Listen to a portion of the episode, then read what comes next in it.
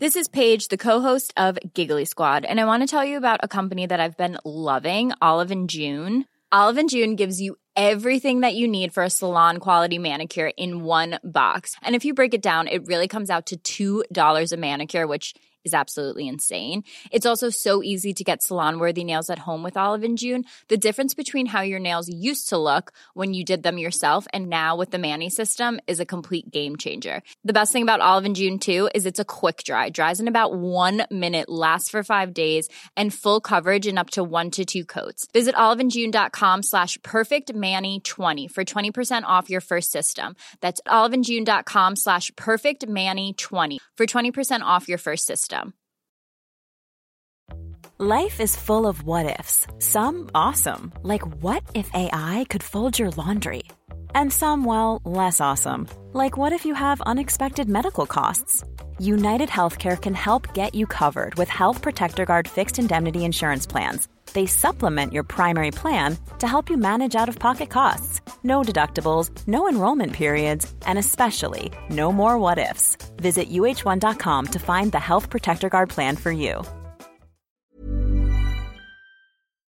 The Late Lunch with Blackstone Motors, Drogheda, Dundalk, and Cavan. We have amazing offers available across the Renault, Dacia, and Opel range. Whether it is a petrol, diesel, LPG, plug-in hybrid, or electric, we have the perfect car for you. See blackstonemotors.ie.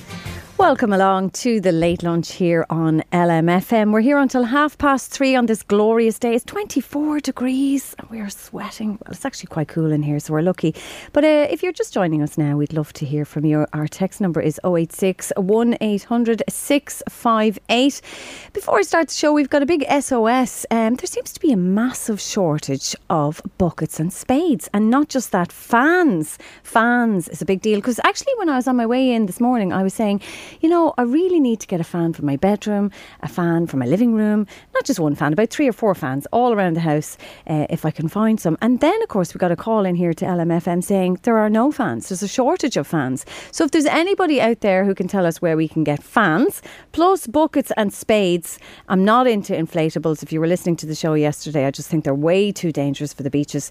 Uh, but buckets and spades in the sand is great. And fans, we could all do with a fan. I'd like one of those hand fans fans, Louise. Do you have any of them? because I've seen people walking around with the little hand fans. They look really nice to put in your bag, don't they? I think, you know, there's one around the house that my mother in law gave my son. I must rob it off him. Do. And rob it for me. no, I'll run in every now and again and fan you. yeah, fan me down. a little diva. Um, so, yes, if, if anybody knows where to get fans and buckets and spades, text us here on 086 1800 658. Now, coming up on the show today, we'll be speaking to the blogger behind One Foot in the Save on how to save and stay debt free. So, I think we'll all need a bit of that. Um, one mother will also talk to us about the financial pressures she faced after her partner's suicide, and this led her also to, to build up a thriving business. Um, so, a huge successful story out of heartbreak there.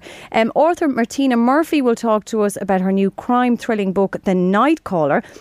Now, I'm really excited about this because I love crime. And uh, a music teacher who lost his job in COVID went on to make international headlines on CNN and all around the world for playing the cello in the wilds of the West. And the public loved him so much that they actually paid for him to make an album. And we'll also hear how a referee gave an eight year old GAA mad fan his jersey. But first, blogger and compulsive saver Emer Farrell, who's behind the blog One Foot in the Save, says she wants to retire early and she's paid off almost 30,000 of a debt in 18 months. Emer, you're some woman. Thanks for that, Alison. Thank you. What's the magic behind that? 30 grand in 18 months. Fantastic. Uh, how, how, did that all happen? I mean, let, let's go back to w- how you were growing up. I mean, were you a saver or a spender, or were you just in between? Oh, always, always spender. Uh, uh, you know, from the minute I started earning money, my very first job, I would spend it as quick as I got it. It, it definitely, it would either burn a hole in my pocket or then, you know, I almost had this thing where my account would have to be um, I I I spent a lot like everyone, you know, new you know shoes or bags and all these things coming out and um, I was most definitely a spender. And you know over the years obviously there's you know the big things that we need to save for. And I was okay at, at doing those you know if it was a an absolute necessity. Um, but I never kind of developed any good habits around saving until um, just almost two years ago. So thankfully, I changed my spendy ways. okay, so okay, so that's the burning question. How do you go from letting money burn a hole in your pocket, or as my mother would say, in one hand and out the other, and uh, to saving? And you're a compulsive saver, so how does that happen? Yeah, so I suppose I probably shocked myself into it. I, I kind of reached a point where I got fed up. I got fed up of you know, feeling like I was always kind of thinking about money and, you know, hoping that I'd have enough or, you know, I'd be always right at the, you know, the maximum balance on my credit card. And just kind of got fed up. And then the other thing I, I noticed was I was surrounded by stuff. So clutter in the house, you know, bulging wardrobes, even the kitchen presses, you know, just full of just stuff and things I didn't need. So I, I, shocked myself and decided to look at, okay, I actually don't know where my money is going really. I, I know the big things get paid, you know, the mortgage, the bills, they all do get paid, but where is my money going? So what I did was I looked at my bank statements. So I looked at three months previous statements and went through line by line. Oh, said, oh, oh you're God. a brave woman. You're brave. it was definitely a brave moment, but God, I'm so glad I did it.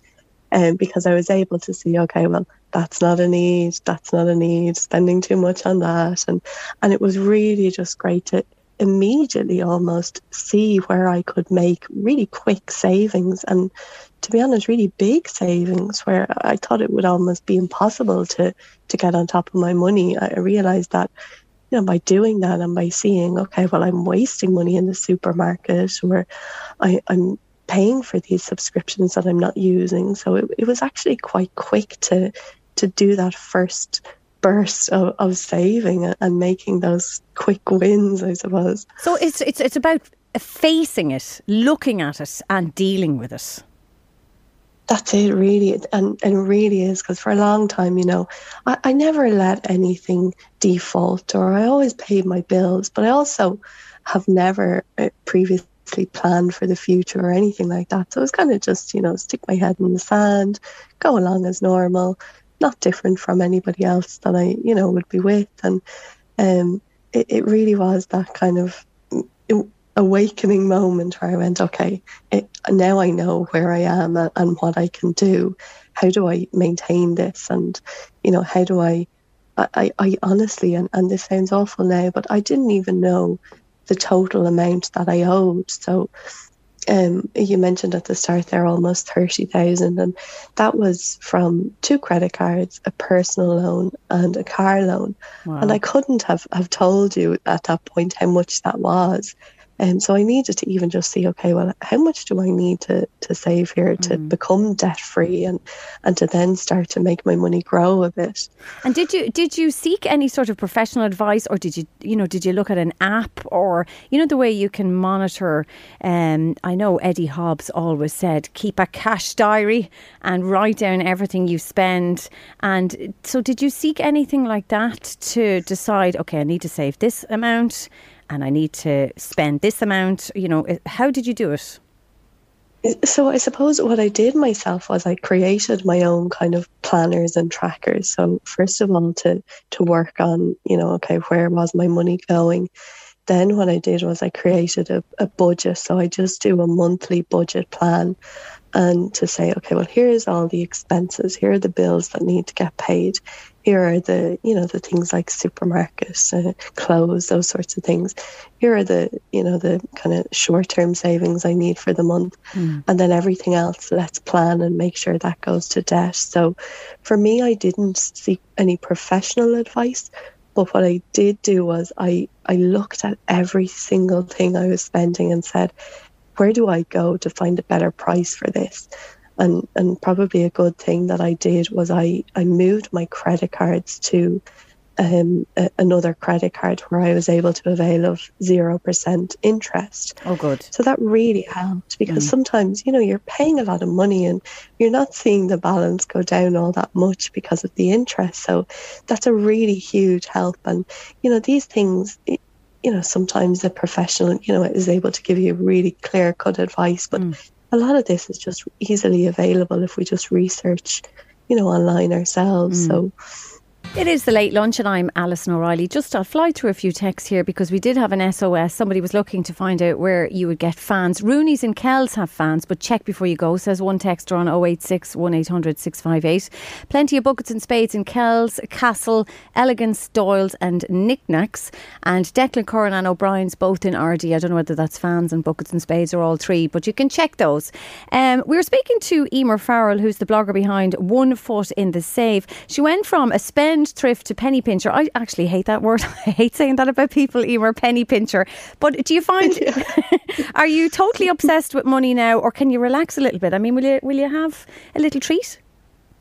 Oh, oh, all the time. I okay. mean, and it's funny because I, I, used to think about money way more than I do now because I'd always be wondering, you know, would I have enough? Yeah, well, you have a hold of it now. This? that's it. I, I have control now, and mm. it's a really great feeling. Um, so yeah, oh my god, I have a lot of treats, and and I, I wouldn't be able to, you know, keep with kind of my aggressive saving goals if mm. I didn't, you know, if I was depriving myself. So I just budget for them. Like I'll have a a line to make sure I have enough if I need makeup or mm. if we need to go out for meals and all those sorts of things. Yeah. So definitely not not depriving in any way um, and lots of treats. Yeah well do you know i suppose that the main tips for people i mean you're probably not a fan of car loans. I'm sure the visa card is long gone. I got rid of mine about 15 years ago. I would never get a mm. car loan but i come from a home where my dad's a mechanic so you're just not allowed a new car. As long as it gets you from a to b who cares? Um, so there's so so car loans and, and things like that what would you what's the big no no I suppose for me, it'd be, you know, years ago, we were able to, you know, we'd save for something big. You know, we, we needed a car, we'd save for it, or, mm. um, you know, a new kitchen, we'd save for it. But now, you know, we can get everything on credit. So I think for for us all, like if we think, um, you know, well, can I, do I really need this, you know, new thing, whether it's the kitchen or the car or even something like clothes, you know, it, do I need it right this minute? Or, could I save myself some money by actually saving up my own money for it over the next period of, you know, whether it's a year or, or six months, whatever it might be.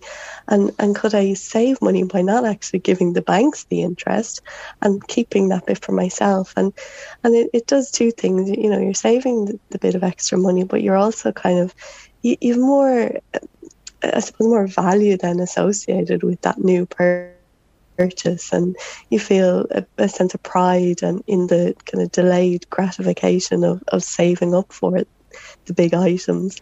And Emer, can I ask you now? I'm not asking you to tell me what you do for a living. You don't have to share that with me if you don't want to. But I mean, I mean, are, are you on a good salary to be able to do this? Because there'll be people listening now who are, have been through the whole pandemic who have no money, and it's it's even more difficult yeah. for them. But there are basics, whether you've loads of money or very little money. There are basics to saving.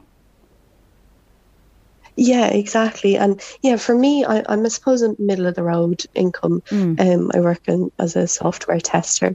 And, you know, for me at a time, I thought, okay, I'm not paid enough money. I don't have enough. There's no way I can pay everything and save and, you know, invest and all those things until I took control and realized, oh, I actually can. Mm. Um, but while I was doing that, it, there's also ways of maybe bringing in a little extra income as well. So, you know, a, a lot of people in, um, certainly on Instagram, would be talking about side hustles.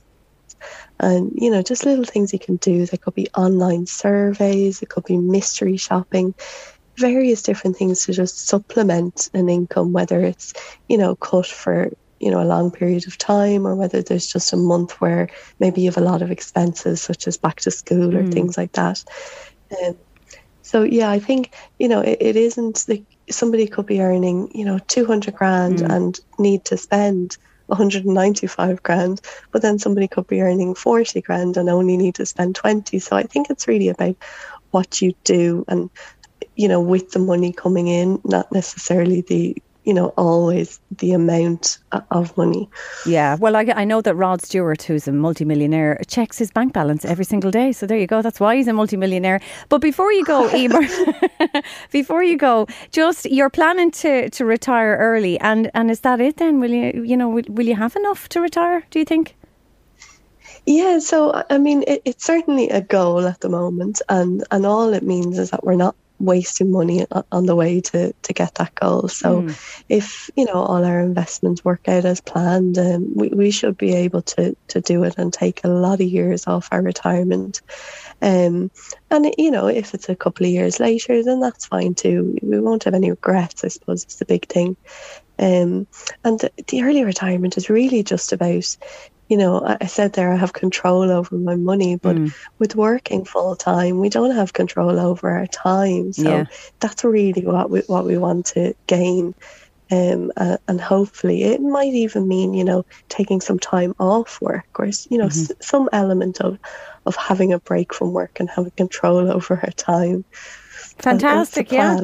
Brilliant stuff. Well, look, I mean, it's super interesting to hear this stuff because everybody goes through a phase in their life of having no money, whether you've, you know, you've overspent or you get yourself into an awful state. It causes all sorts of problems. So, One Foot in the Save blog is your, your super blog and all the ideas and everything there and all your story is there. Um, thanks very much, Emer Farrell, for coming on to the late lunch to share your tips and your brilliant story. And I wish you all the best in reaching those goals. I know you will. That's great. Thank you so much, Alison. Thanks a lot. All right, my love. You take care. Thanks a million for joining us.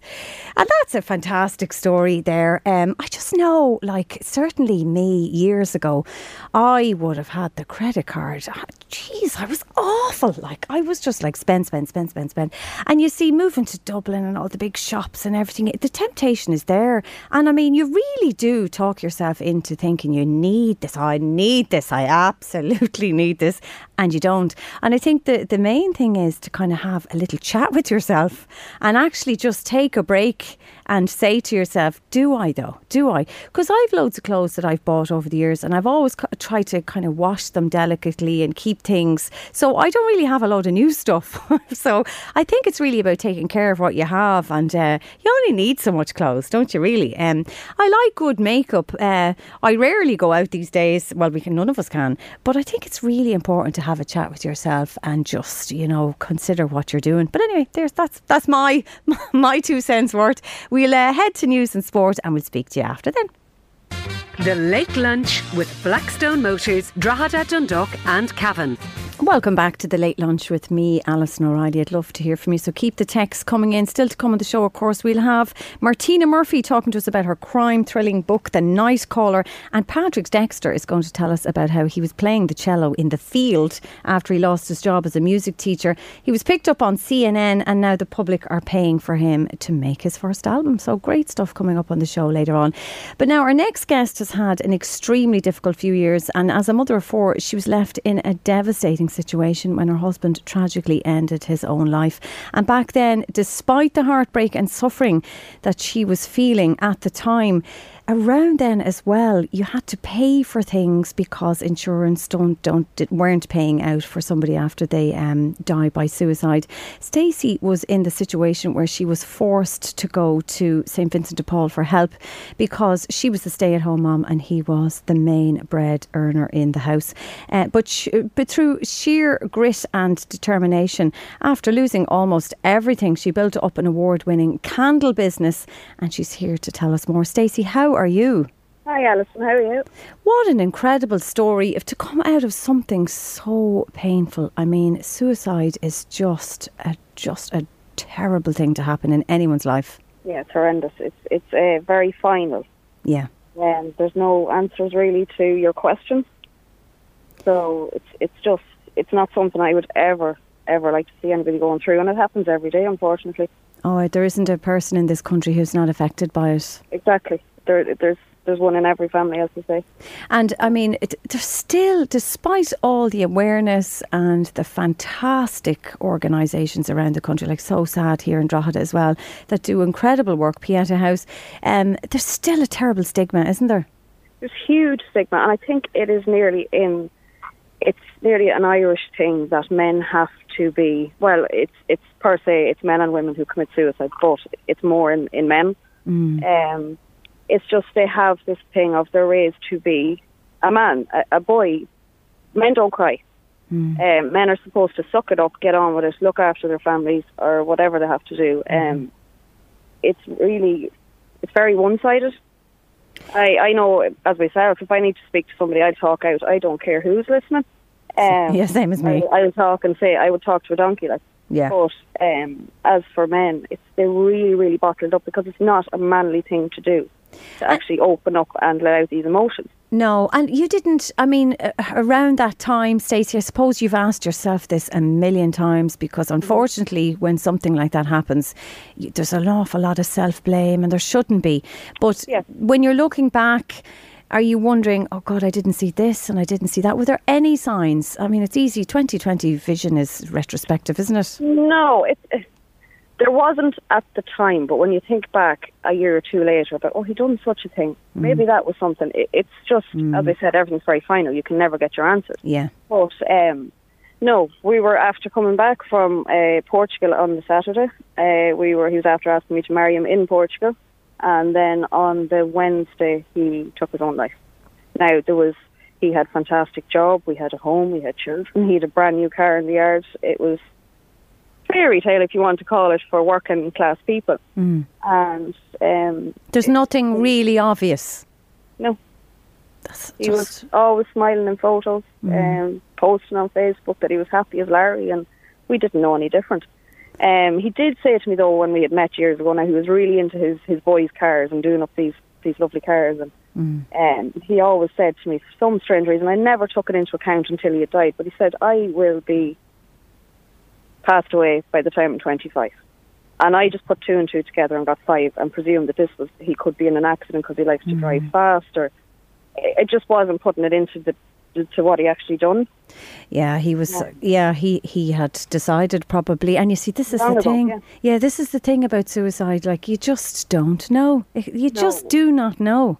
Like by the time he had actually passed away, there was a 24 page A4 suicide letter. So it was not done overnight. Wow. Um, it was going back to back to his childhood, to three things that happened to him in his childhood and stuff that, again, we wouldn't have known about because they don't speak about it. Yeah. Yeah. So it was. I'll keep that inside now, or, or I can't say that to somebody because I look like I'm a wussy or silly things. But And it just all built up. Yeah, and That's very hard, Stacey. So there was a note and all, and you were left to read this, and oh, in in all of your own devastation. See, the, a lot, see people who end their own life. I mean, I'm I'm no expert, and I don't claim to be, but you know, they really do believe this is the right thing for for everybody. yeah, and I I do believe though as well that I think that somebody who is taking their own life is already gone. Um, I, as a parent and a mother, as I'm sure other parents and mothers and fathers, when when you're thinking of something that's going to harm you, the first thing that comes into your mind is your children. Mm. I can't for one minute believe because he absolutely adored the children. I can't believe for one minute that he knew what he was doing that day. No. I do believe he was already gone, and having this letter wrote out and everything done, like he even had a trust fund set up for the children. I knew nothing about. So it's just It's devastating. I mean, I've I've spent an awful lot of time with Pieta House discussing this and the build up, and I mean, it's a whole process of Yeah. crisis in your head, alarm bells, fear, fright, and flight. Not discussing it with anyone, and you're gone so far that you're in a terribly dangerous zone, yeah, and and nobody knows. yeah. It, it was just like even the day it happened and everything. Like we were away, and um, I was helping out because we help out with motorcycle racing. Um, my mum and my little sister, who was 11 at the time, actually passed him on the road and didn't know it was him.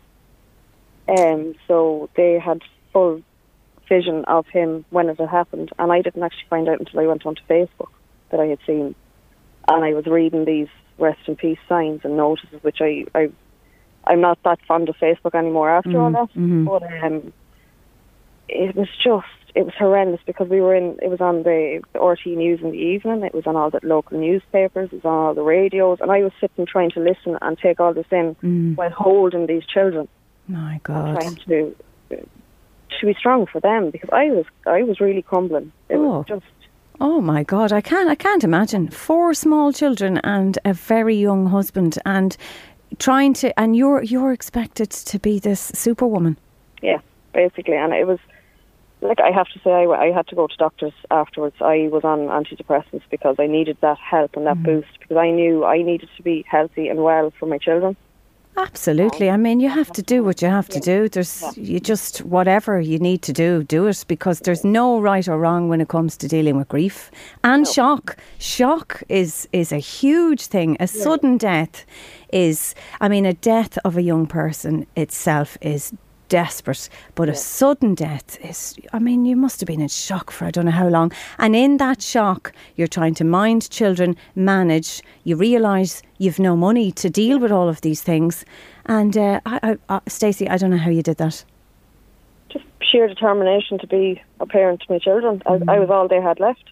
Yeah. Um, and that's the way, like, even the way I see it is, it's horrendous what he's done, but I still have to go on. My life goes on. Of course. I Yeah. need to be for them. Now, I did end up taking them and wrapping them in cotton wool Mm-hmm. and bubble wrap and everything that nobody could get near these children. Mm-hmm. So it was a kind of a placebo effect where I then ended up myself with um, hypochondria.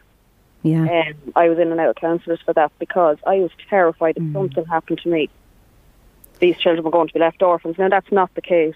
But, But, but sure, anything could have happened, Stacey. I mean, you could have started drinking, or any, like you, ju- you just don't know what way you'd react to something like that. And, like, I mean, hypochondria. So what? You know, I mean, that's how you dealt with it. it was it was bad at the time, and like sometimes still, I'd be very. There's different things that the children will do, or there are different occasions, or like communions and stuff is very very hard mentally. Um, oh yeah, birthdays and everything. It just because I have to go down to the grave and they get a photo with their dad Oh. on his gravestone. that's so- very hard. I have to take that for my own peace and for them to know that yes, Mum did try when we were older to still keep Dad in our lives and Mm. Yeah. younger. Sorry, Yeah, because that, that's their father, and he was very, very unwell. And I think you know there's a there's a terrible stigma in terms of people saying, "God, that was very selfish."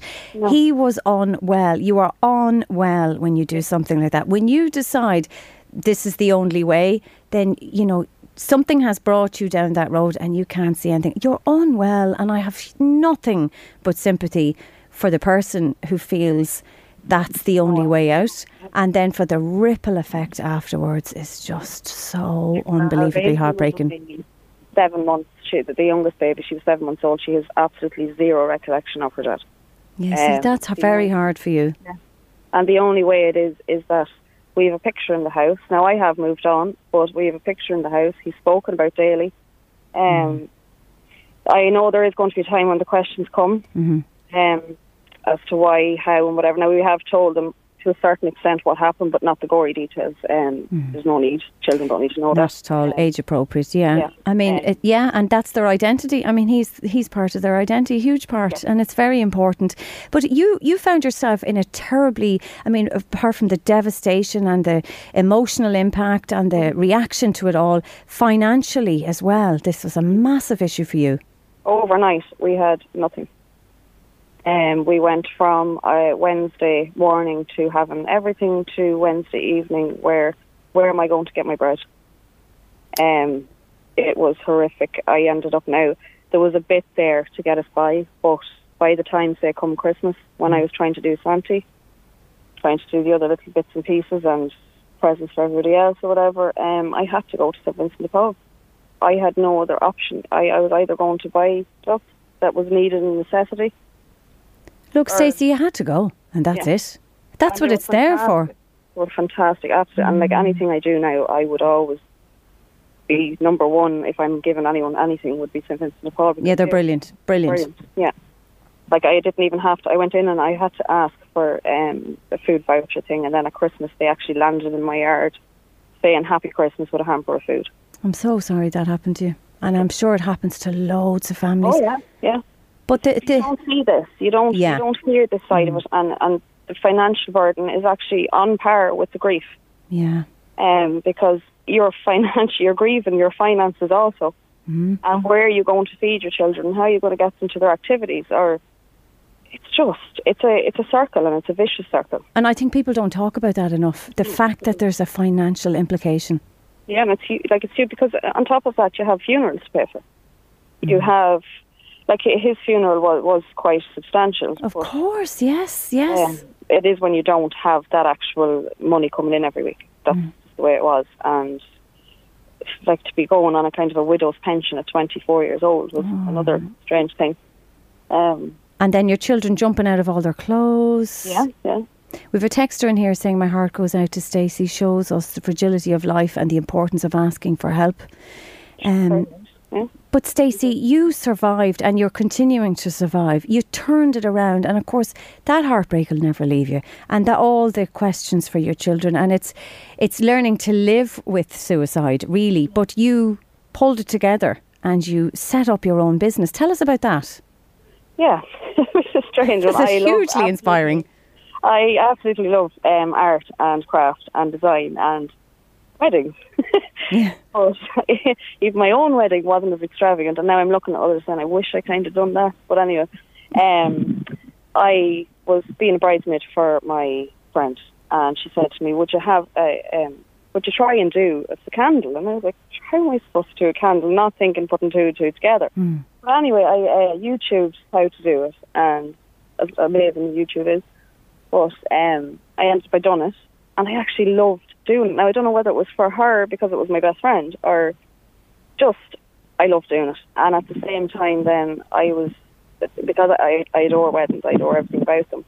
Um, I started to do more and more, and the candles, then the invitations, and then I ended up going into awards and winning the awards. Wow. See, my reason to start it really was I needed to have a, a rainy day fund for the. Well, it's a candle of hope, isn't it? Out of something so dark came something so bright. Yes, and the thing of, again, going back to the whole thing, if something happened to me, they need something. Yeah. They need to have a float. They need to have that I can be. They're not going to have to be taken and paying fees for things that shouldn't be paying for. And it'd be so understandable, Stacey, if you couldn't get back on your feet again, but you did. You got back on your feet. You turned all that pain into something hugely creative and uh, a hugely successful business, all for the love of your, your children. But it's also a beautiful job that you have. Candles, like fabulous. They're just uh, they're they're so special and they're so um, intimate. Um, they're very personal, and I take a huge pride in what I do. As in, I've even had um, parents that were getting married that lost their children and have their actual handprints and footprints on the candles that they can light on the day, and it, it, it's there's so much meaning behind them. And I have as well for Niall his own set of candles that's lit every anniversary, and Yeah. Do you, do you think, Stacey, he inspired some of this? Yeah, I do. I do, but I believe everything happens for a reason. Now, what happened to him was just horrendous, but there was was life and light behind it. Well, what happened to you and your children was horrendous, and his family and friends and loved ones. How are you now, Stacey? Because I mean, uh, you've you've, I mean, you've really turned it around, but that pain will always be there. Yeah, it, doesn't go, and there, there is some days still ten years later where I'll hear a song or I'll get a smell or something, and I, it will trigger me for a whole day. I'll be just a, a, a mess.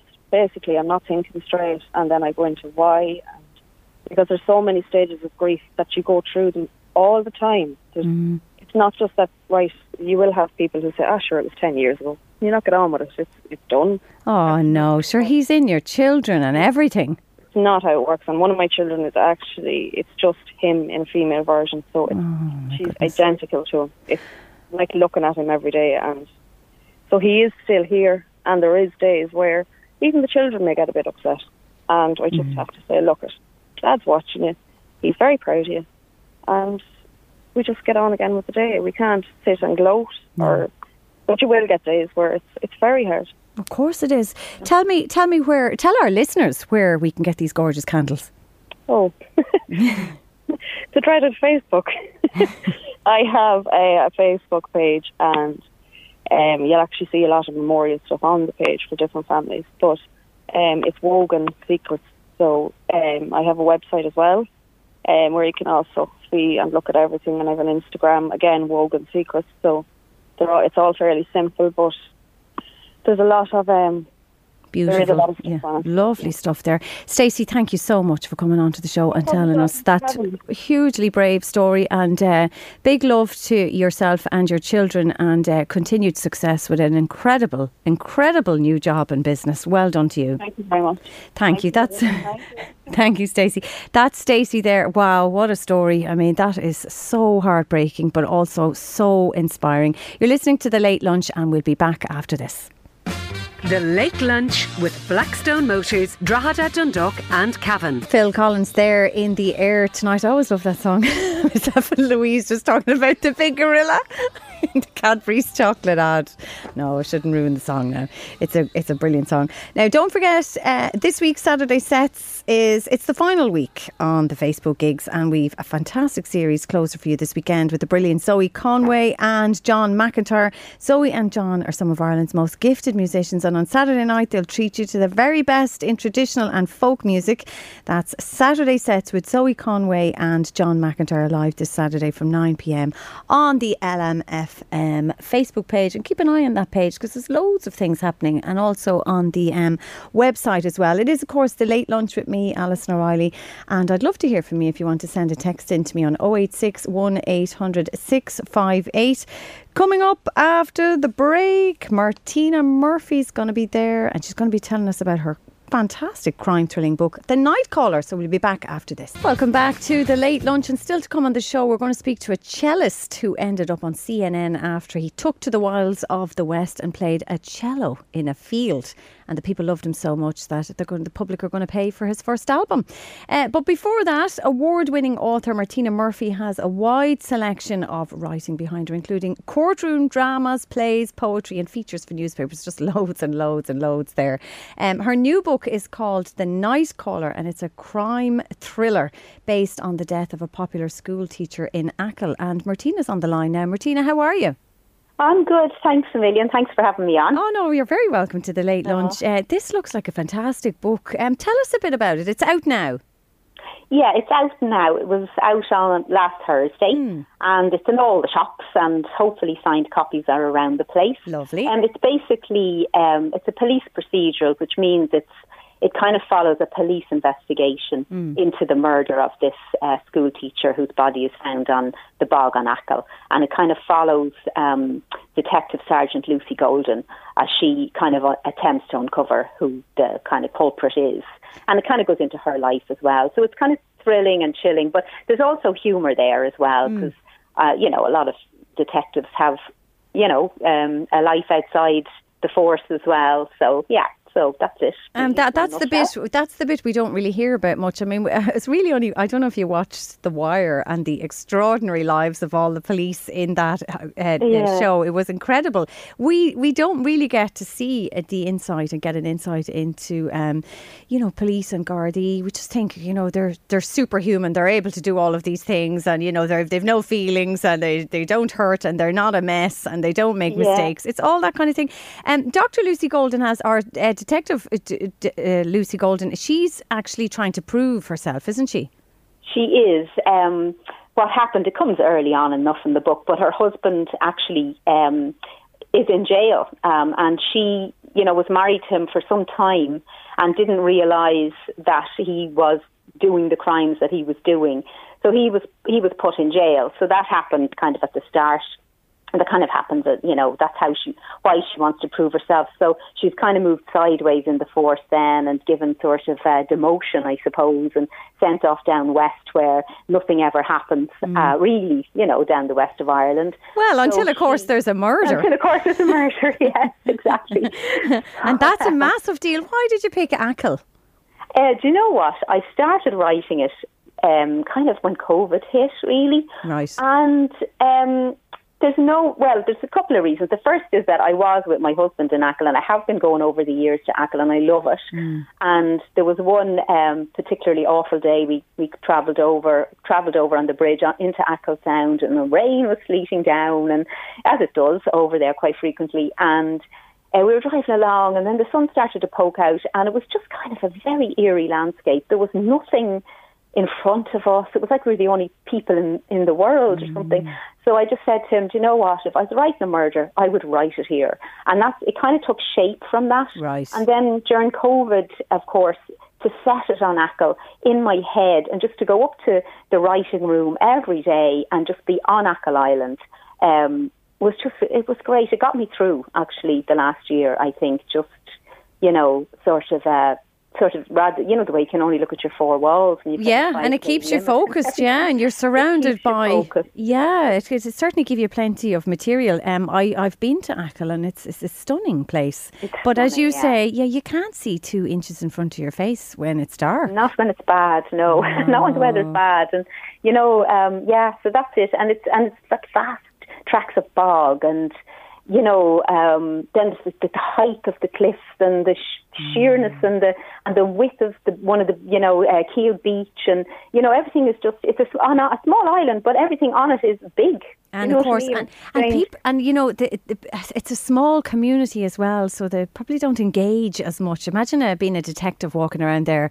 Where were you on this night? Who were you talking to? Uh, oh, I'm saying nothing. You know. I know. That's it exactly, yeah. And so that's why Lucy actually is sent because she is from Achill originally, so they kind of figure she's a local and she'll do well down there Mm. Yeah. them. They all know her, you know. Um, so, but yeah, I mean, there is there is all that too. She talks about like how everybody knows everybody, and Yeah. you know that kind of thing. Yeah. And of course, it, it, the, there's also a link, isn't there? Because the, the body is found in an abandoned property, so that's linked to another murder. That pers- yeah, particular there's one. property. Well, there's one body found in the bog initially at the start of the book, and then um, then they find another body which um, has a link, and they, they manage. You know, they, they have to try and link. Like if the, their investigation leads them to this property, but they don't quite know how this body fits in with what they've already found.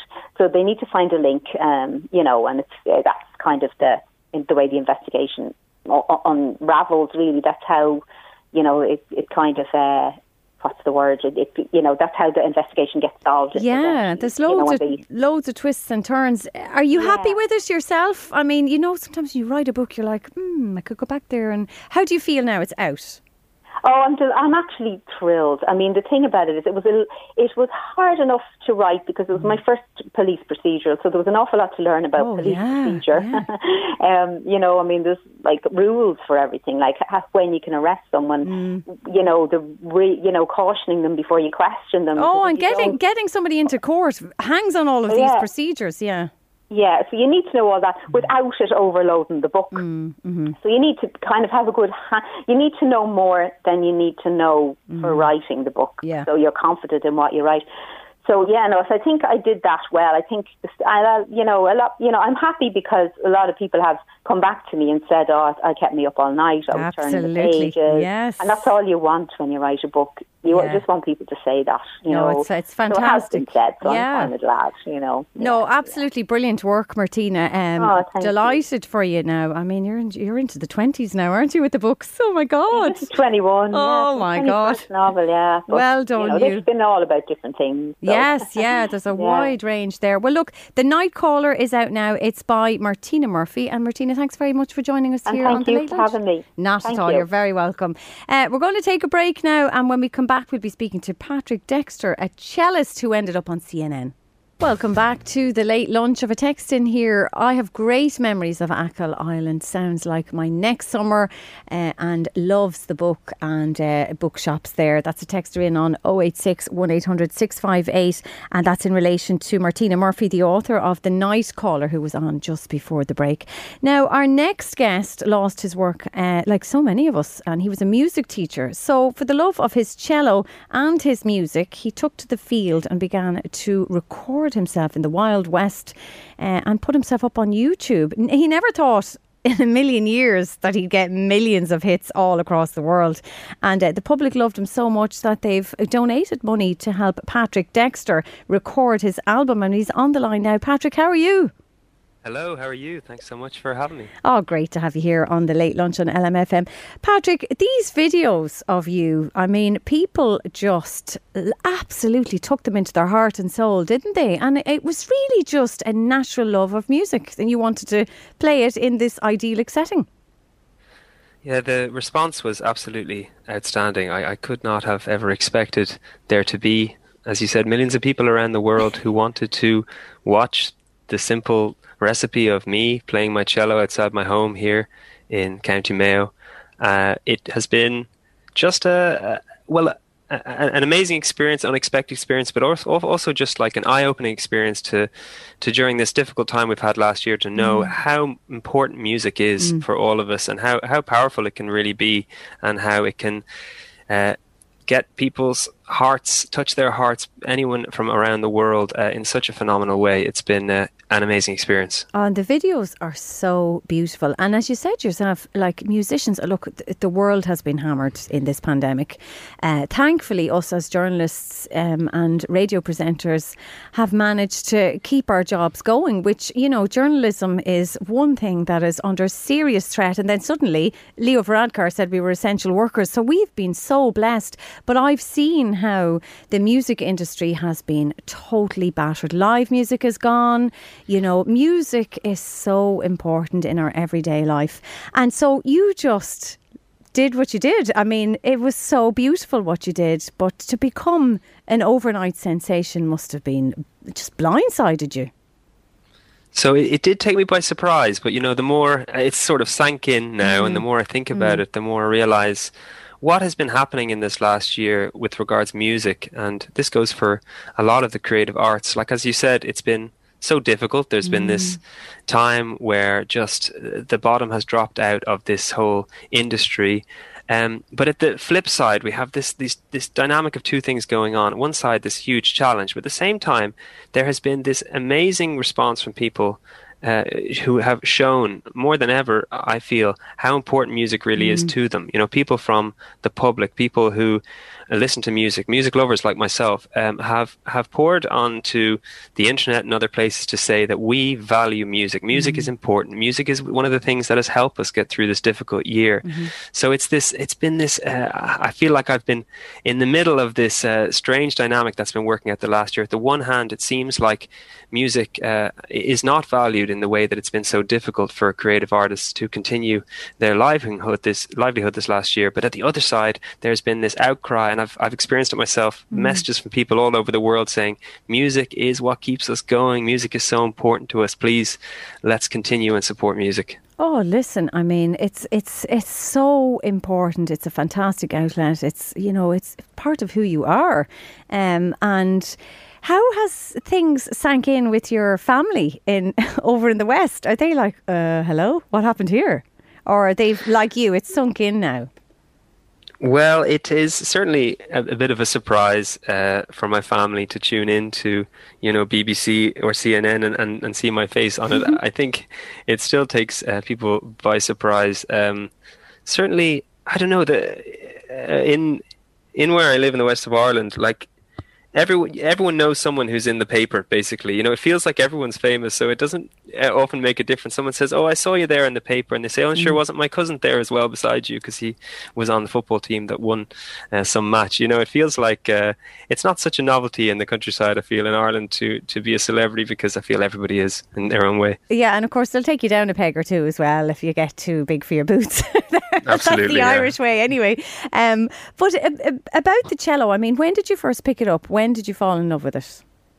So I've been playing cello, I mean, most of my life, really. You know, I grew up in a family, a big family, seven kids in our family, all playing music. My dad's a musician, and we all had our own instrument. And yeah, the cello was the one that I was given from a young age. From about seven or eight, I started playing it seriously, and uh, yeah, I've played it ever since. It's a uh, a very important part, not just of what I love to do, make music, the cello, but it's also an important part of my life. I'm looking up at the instrument now here beside me.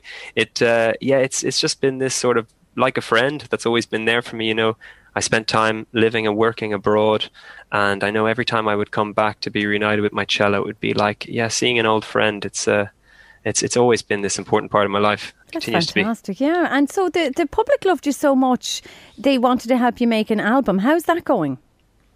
Yeah, so this this harks back to what I was saying a moment ago.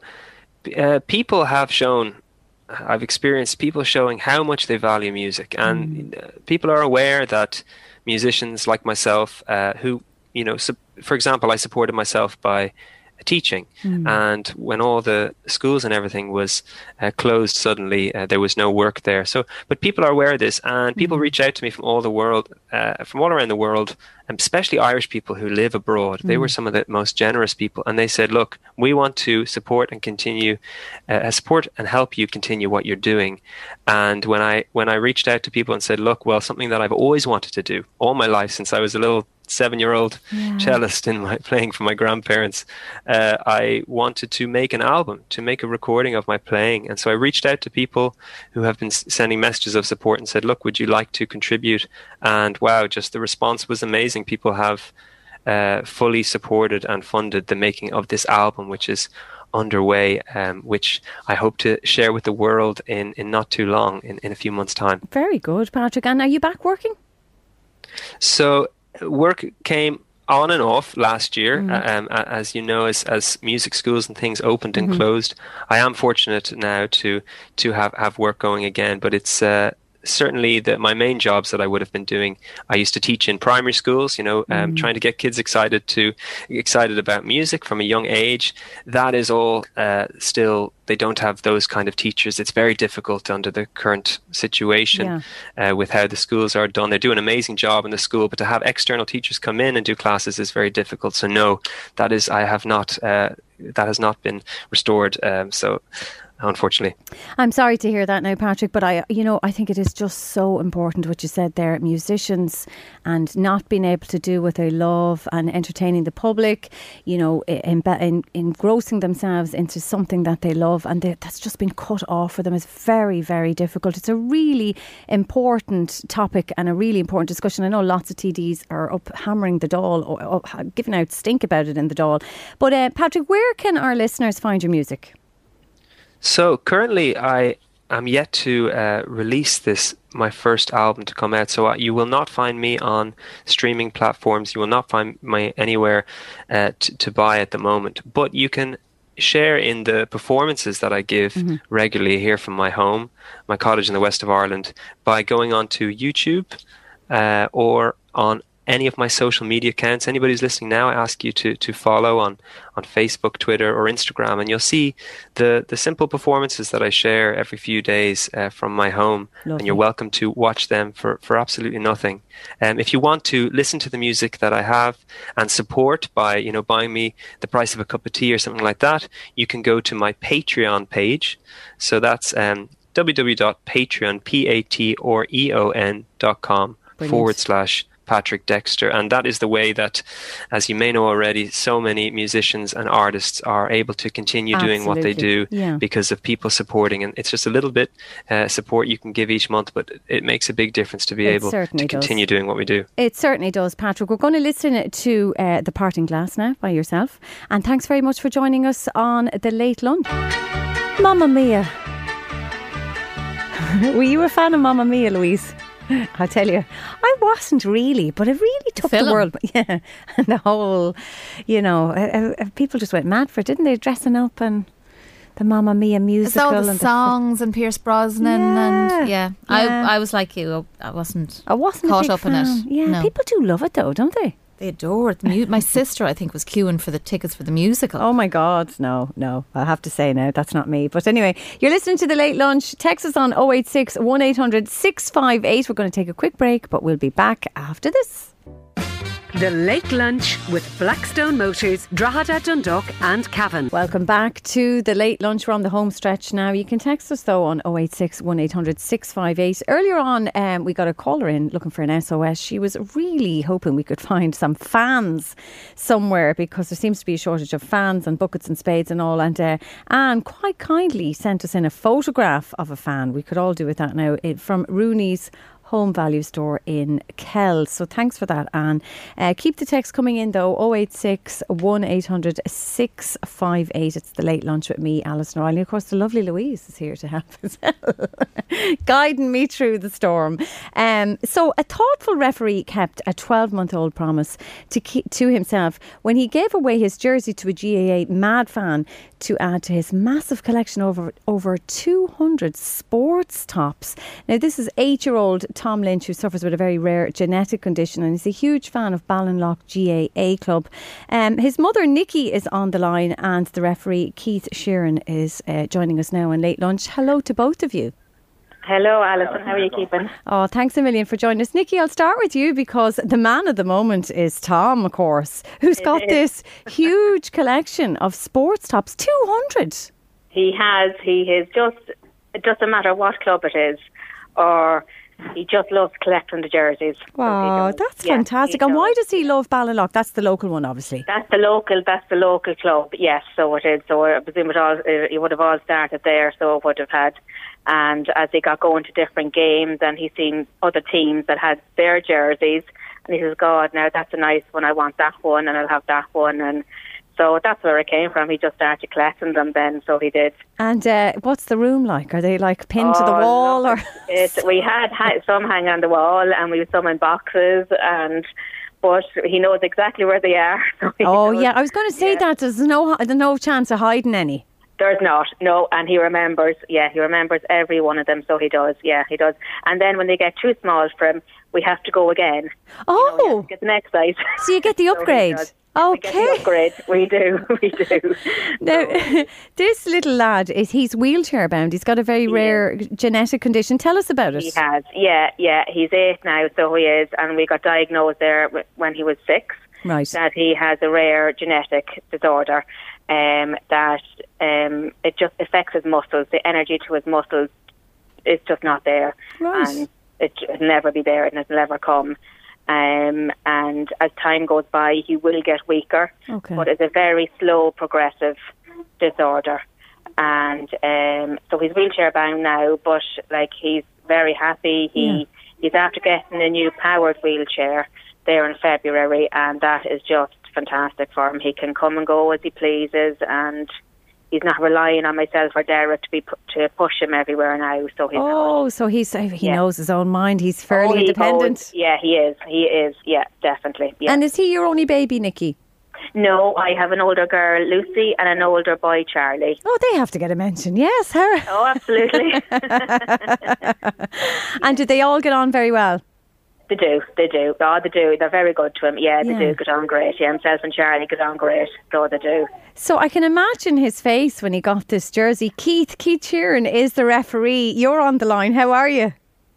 Hi, Alison. How's it going? Are you well? Tell me why you decided to do this. This is a lovely gesture. I suppose uh, little Tom just stuck in, stuck in my mind. I remember the last time I, I refereed Ballinlough. It was over 12 months ago. It was actually a game in Dundee and he just stuck. He just stuck in my mind, and I, uh, uh, you know, it, he has been in the back of my mind mm. ever since. Yeah. I got talking to him and, and a few of the guys there from Ballinlough, and they were saying that he's mad into his jerseys. Mm. And uh, you know, it's taken me a year to referee Ballinlough for whatever reason, but uh, I kind of made a little promise to myself to make sure to bring a jersey. I didn't know what kind of reception I'd get. Yeah. The referee's jersey. I'm sure it's not everyone's cup of tea, but I just said, yeah, he just it's just listen. I just even listen to Nikki there talking about him. It's mm. it's it's fantastic. He's a hero. He's an absolute hero, and the, the smile on his face. You know, like, and for me, this is what she is all about. Yeah, it yeah. Really is. No, it's you a know, lovely, it's a lovely thing to do. It really is, and I, I, you know, I really do appreciate people who remember things and yeah. remember to do these things as well. It means so much to children. It's little things. It's it's it's little things. You know, it's mm. uh, kids. Like as as a father of three small kids myself, mm. they remember the small things. It's not the it's it's not the big the big holidays or, or the fancy no. things. It's the little things they remember, you know. And and you know, as I said, he's been in the back of my mind ever since, and, and he continues to be, you know, because oh. as I said, he's he's a hero, an absolute hero. Oh, it's a lovely thing to do. Nikki, what was the reaction like when you got the jersey? Oh, well, Jenny Mack, when Susan rang us, um, she be the secretary of Ballinlough team. Um, then Keith uh, met Tom a year ago and gave him his uh, referee book, and I mm. said, God, I hope she's not looking for a back. and um, but no, it was, uh, you know, he was saying that Keith remembered Tom, and I said, now we're going down to meet Keith and give the reference. Like, he was just, oh, sure, every five minutes he was asking, is it time to go yet? Is it time to go yet? Yeah. And we went down, got the jersey. Keith is, Keith is a gentleman, and he came home and he slept in it that night. Couldn't oh. get off him. Oh, so that's lovely. Yeah, that's lovely. Yeah, yeah, yeah. Tom, do you want to say hello to Keith? No, he won't say hello. He's, not got, he's got a stage fright now. After all that. Right now, after all that, yeah, yeah. But like it is, as Keith says, it's little things like that, mm. and it's little things like that. Like for me and Derek, you know, to mm. see the smile that that put on Tom's face because mm. he's just that's all he has is football yeah. because he's so limited in what he can do, and mm. football is you know is his life, and it's gestures like that that Keith does is just fantastic. So it is. And can I can I just ask you about his condition uh, a bit more, Nikki? Um, uh, is this a life limiting condition or is it uh, something that'll be manageable? Well, it's it's not life threatening, so okay. it's not, Alison. Do you yeah. know, um, it's a very slow progressive disease. Right. Um, like we mightn't see a change in time, maybe maybe for ten years. Okay. You know, um, now he will always need care, so he will. Um, you know, now he go, he does go to his local mainstream school. He has his SNA. Yeah, he's very they're very good to him there, mm-hmm. and he loves the kids and he learns everything. So mm-hmm. he does. Um, but um, you know, it's, it's sometimes you, know, you do come up with difficulties in life. You know, mm-hmm. with you know, even out and about in daily life with him, you yeah. realise God the struggle of it. Mm-hmm. So it is. Even the likes of getting into shops, somebody there could be just steps and no ramp, and that's it. I know. isn't that isn't that a huge thing in this country at the moment? yeah, it's a big thing, and we were actually we were just back from holidays there in Sligo, and we really noticed it, um, how limited it is for mm-hmm. wheelchair users so it is, especially nearly power chairs because you can't, you know, you can't tilt these chairs to push them up it or anything mm. like that. You can't lift the chair to carry them up the steps or anything like that. Yeah, we're or so behind on. Uh, yeah, we're very behind, aren't we, with dis- yeah, disabilities, yeah. intellectual, uh, the whole lot. I mean, all across the board. All round, yeah, across mm. the board, yeah, all round, definitely is, yeah, definitely is. Yeah, and uh, but but uh, look, I mean, he's he's an absolute joy, isn't he? I mean, oh, he's fantastic. Takes it all in his so stride. Happy. It does. It's all in a stride and goes with it all, wants to be in the middle of it all, which is great. Mm-hmm. So it does. But it's just little things like, as I say, that Keith done there is just, for me and Derek, is huge. Yes. So it is. You know, that he's, and he's always included in everything, and Ballinlough include him in everything. He yeah. goes to his football training on a Monday evening, and they're fantastic with him. So That's brilliant. And and Keith, I suppose, how how does it feel, Keith, when you when you hear this reaction?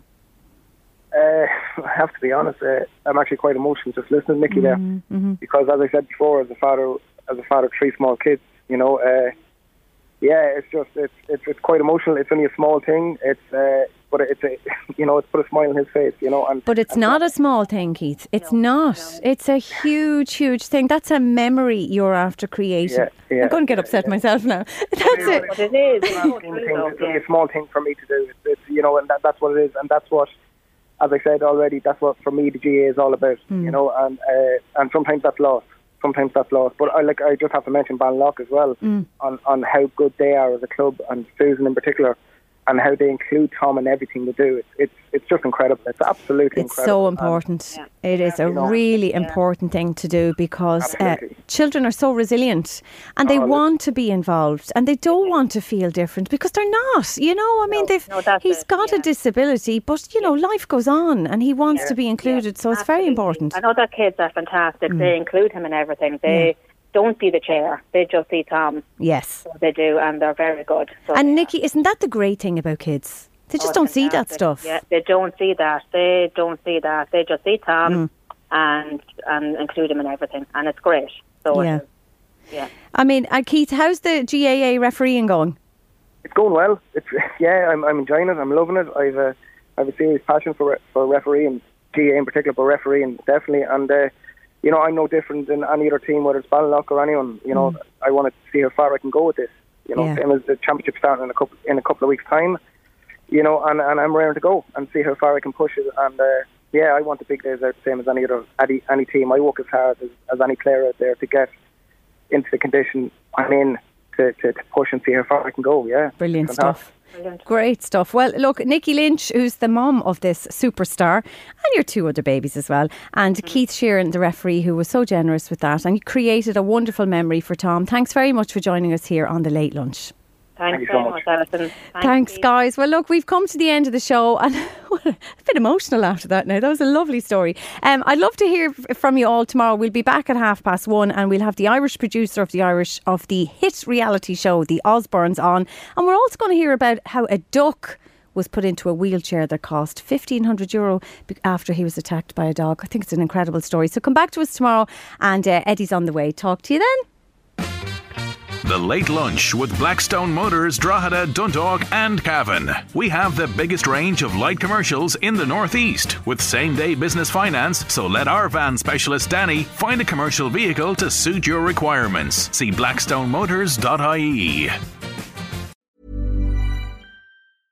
Hey, I'm Ryan Reynolds. At Mint Mobile, we like to do the opposite of what Big Wireless does. They charge you a lot we charge you a little. So naturally, when they announced they'd be raising their prices due to inflation, we decided to deflate our prices due to not hating you. That's right. We're cutting the price of Mint Unlimited from $30 a month to just $15 a month. Give it a try at mintmobile.com slash switch. $45 up front for three months plus taxes and fees. Promo rate for new customers for limited time. Unlimited more than 40 gigabytes per month. Slows. Full terms at mintmobile.com. Hey, it's Paige DeSorbo from Giggly Squad. High quality fashion without the price tag. Say hello to Quince. I'm snagging high-end essentials like cozy cashmere sweaters, sleek leather jackets, fine jewelry, and so much more. With Quince being 50 to 80% less than similar brands. And they partner with factories that prioritize safe, ethical, and responsible manufacturing. I love that. Luxury quality within reach. Go to quince.com slash style to get free shipping and 365 day returns on your next order. Quince.com slash style.